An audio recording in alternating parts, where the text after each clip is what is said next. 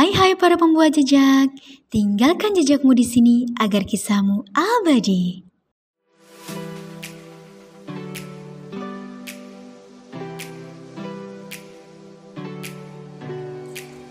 Oke, kita semua pasti sudah tahu kan bahwa Indonesia merdeka pada tanggal 17 Agustus tahun 1945.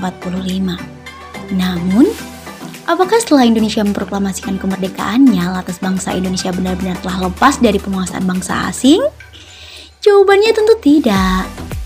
Setelah Indonesia memproklamasikan kemerdekaannya, bangsa Indonesia masih harus berjuang untuk mempertahankan kemerdekaannya dari ancaman bangsa asing, terutama sekutu dan juga Belanda.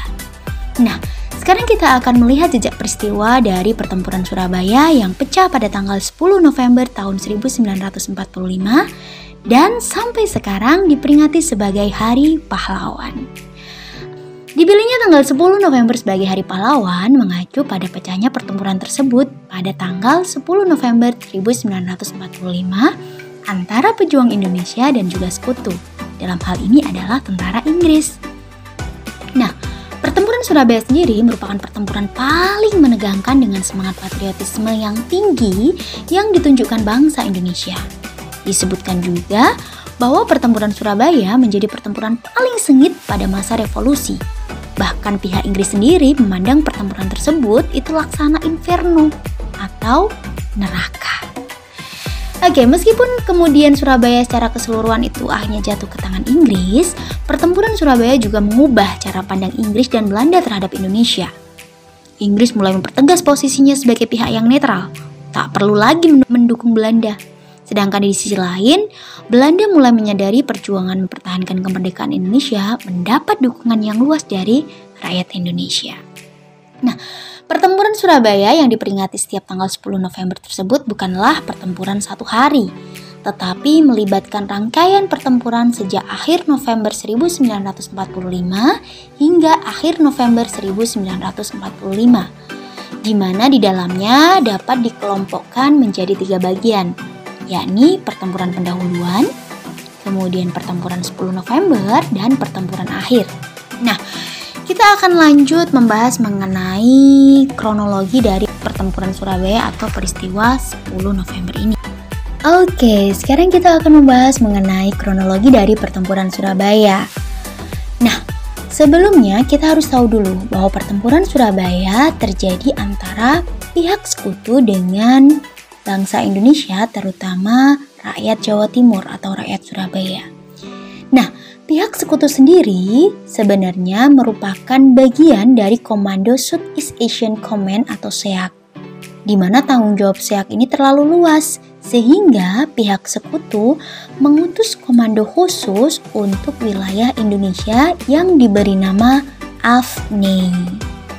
Oke, Tugas AFNI sendiri di Indonesia antara lain melucut senjata Jepang, kemudian memulangkan tentara Jepang ke tanah airnya, membebaskan tentara sekutu yang ditawan Jepang, dan mempertahankan keadaan hingga Indonesia diserahkan kembali kepada pemerintahan yang berkuasa sebelum Perang Dunia Kedua.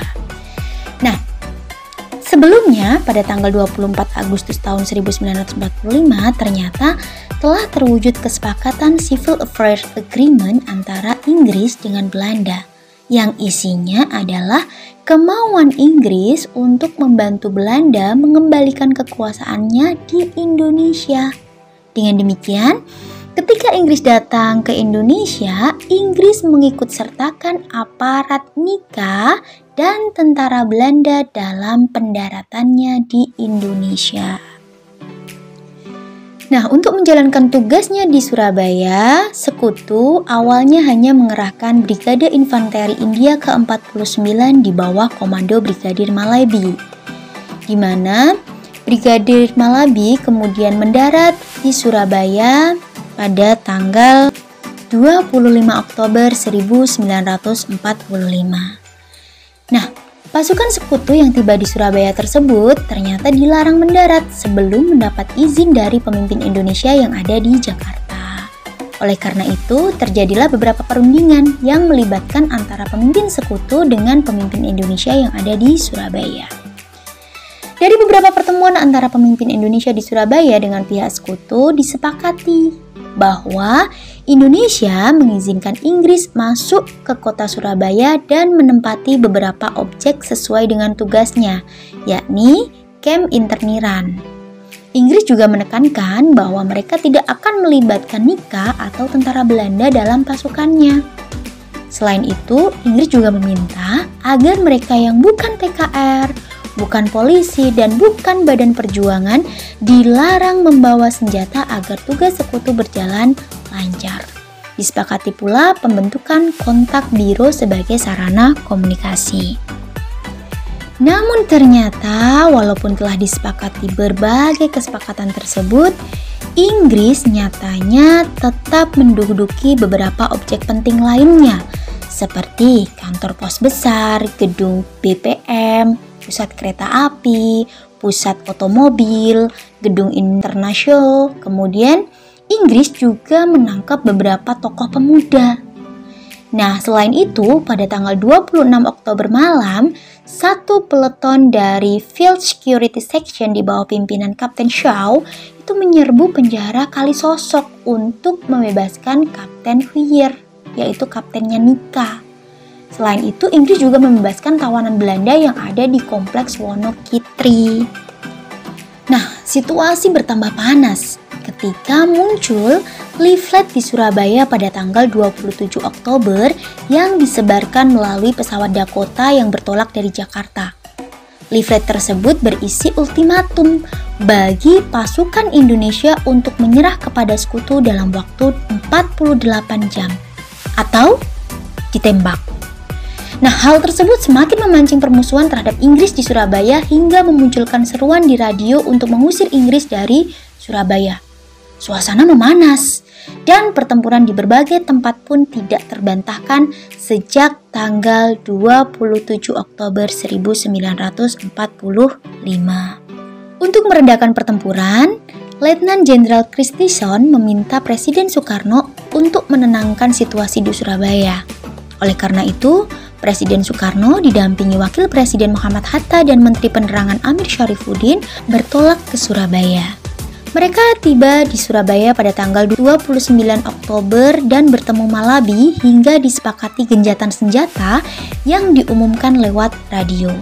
Pagi harinya, tanggal 30 Oktober 1945, Panglima Divisi India ke-23 yaitu Maijen Hawthorne tiba di Surabaya dan segera mengadakan pertemuan dengan Presiden Soekarno. Hasilnya, Sekutu mengakui eksistensi Republik Indonesia TKR, dan juga polisi. Selain itu, disepakati juga bahwa leaflet yang ditandatangani oleh Hawthorne dianggap tidak berlaku dan diberlakukan genjatan senjata. Di sisi lain, Inggris diperbolehkan menguasai wilayah pelabuhan dan lapangan udara di utara serta wilayah kem di selatan hingga interniran dapat dievakuasi. Sedangkan pasukan Indonesia menguasai pusat kota yang harus bebas dari tentara Inggris. Namun lagi-lagi, walaupun telah disepakati genjatan senjata, di beberapa tempat masih terjadi tembak-menembak seperti di gedung Lindevetus dan International. Oleh karena itu, para anggota kontak biro dari kedua belah pihak mendatangi objek pertempuran untuk menghentikan pertempuran tersebut. Kemudian, kedatangan anggota kontak biro dari Inggris dan Indonesia berhasil menenangkan situasi. Selanjutnya, mereka datang ke gedung Bank Internasional di Jembatan Merah. Gedung yang diduduki oleh Inggris tersebut dikepung oleh para pemuda yang menuntut pasukan Inggris untuk menyerahkan senjatanya, tetapi ditolak oleh Inggris.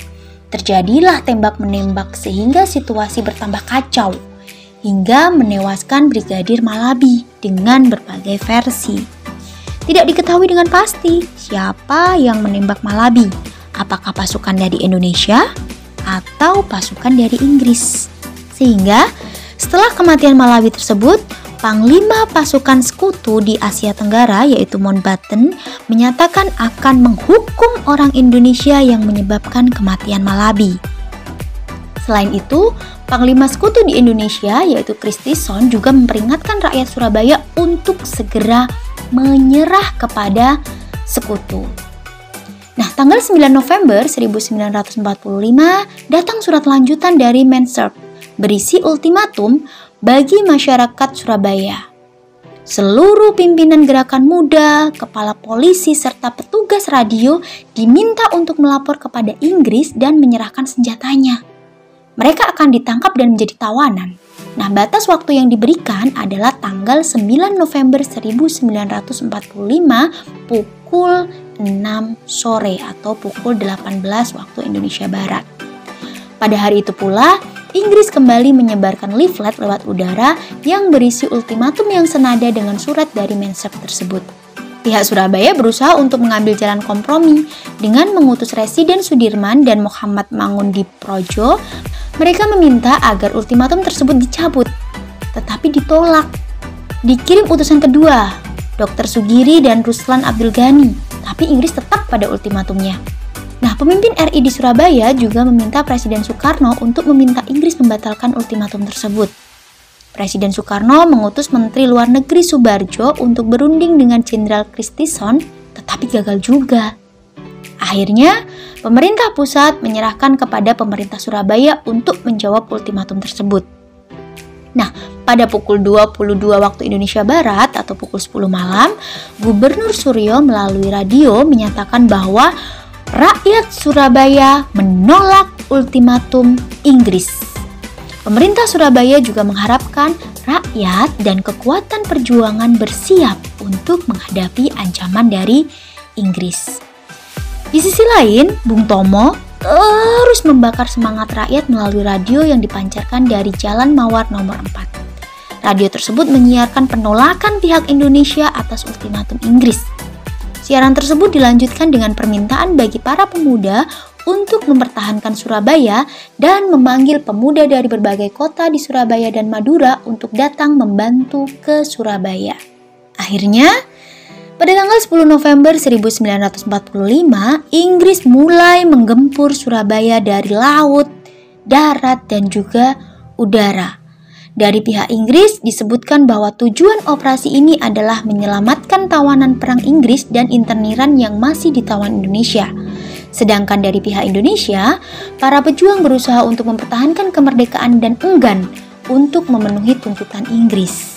Pada pertempuran hari pertama, Inggris berhasil melumpuhkan lini pertahanan pertama Surabaya dan mengumpulkan sebanyak 3.500 interniran di sekitar Hotel The Sindes untuk dievakuasi. Walaupun terdesak pada pertempuran hari pertama, para pemuda Surabaya tidak segera menyerah dan terus mempertahankan Surabaya hingga tiga minggu lamanya. Masing-masing sektor dan lini pertahanan secara berangsur berhasil dilumpuhkan oleh tentara Inggris dengan mengerahkan kekuatan darat, udara, dan juga lautnya. Dan akhirnya pada tanggal 11 November, Inggris mulai melancarkan serangan ke viaduk selama tiga hari berturut-turut sehingga akhirnya lini pertahanan kedua dapat diduduki pada tanggal 26 November 1945. Pertempuran akhir antara Inggris dan rakyat Surabaya terjadi di daerah Gunung Sari yang merupakan basis pertahanan terakhir Surabaya. Gunung Sari merupakan basis terakhir dari Surabaya yang akhirnya jatuh ke tangan Inggris pada tanggal 28 November tahun 1945 sehingga jatuhnya Gunung Sari ini menjadi tanda jatuhnya Surabaya secara keseluruhan ke tangan tentara Inggris. Nah dengan demikian pertempuran Surabaya terjadi kurang lebih 3 minggu atau tepatnya 18 hari jika dihitung dari tanggal 10 November 1945. Pertempuran Surabaya membuat Indonesia kehilangan banyak sekali pasukan dan juga senjata.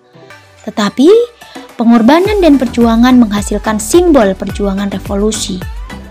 Hari pahlawan yang jatuh pada tanggal 10 November dipilih bukan untuk mengenang kemenangan sekutu, tetapi untuk mengenang kegigihan dan semangat patriotisme dari bangsa Indonesia dalam mempertahankan kemerdekaan dengan tidak tunduk terhadap sekutu. Dalam hal ini diwakili oleh rakyat Surabaya.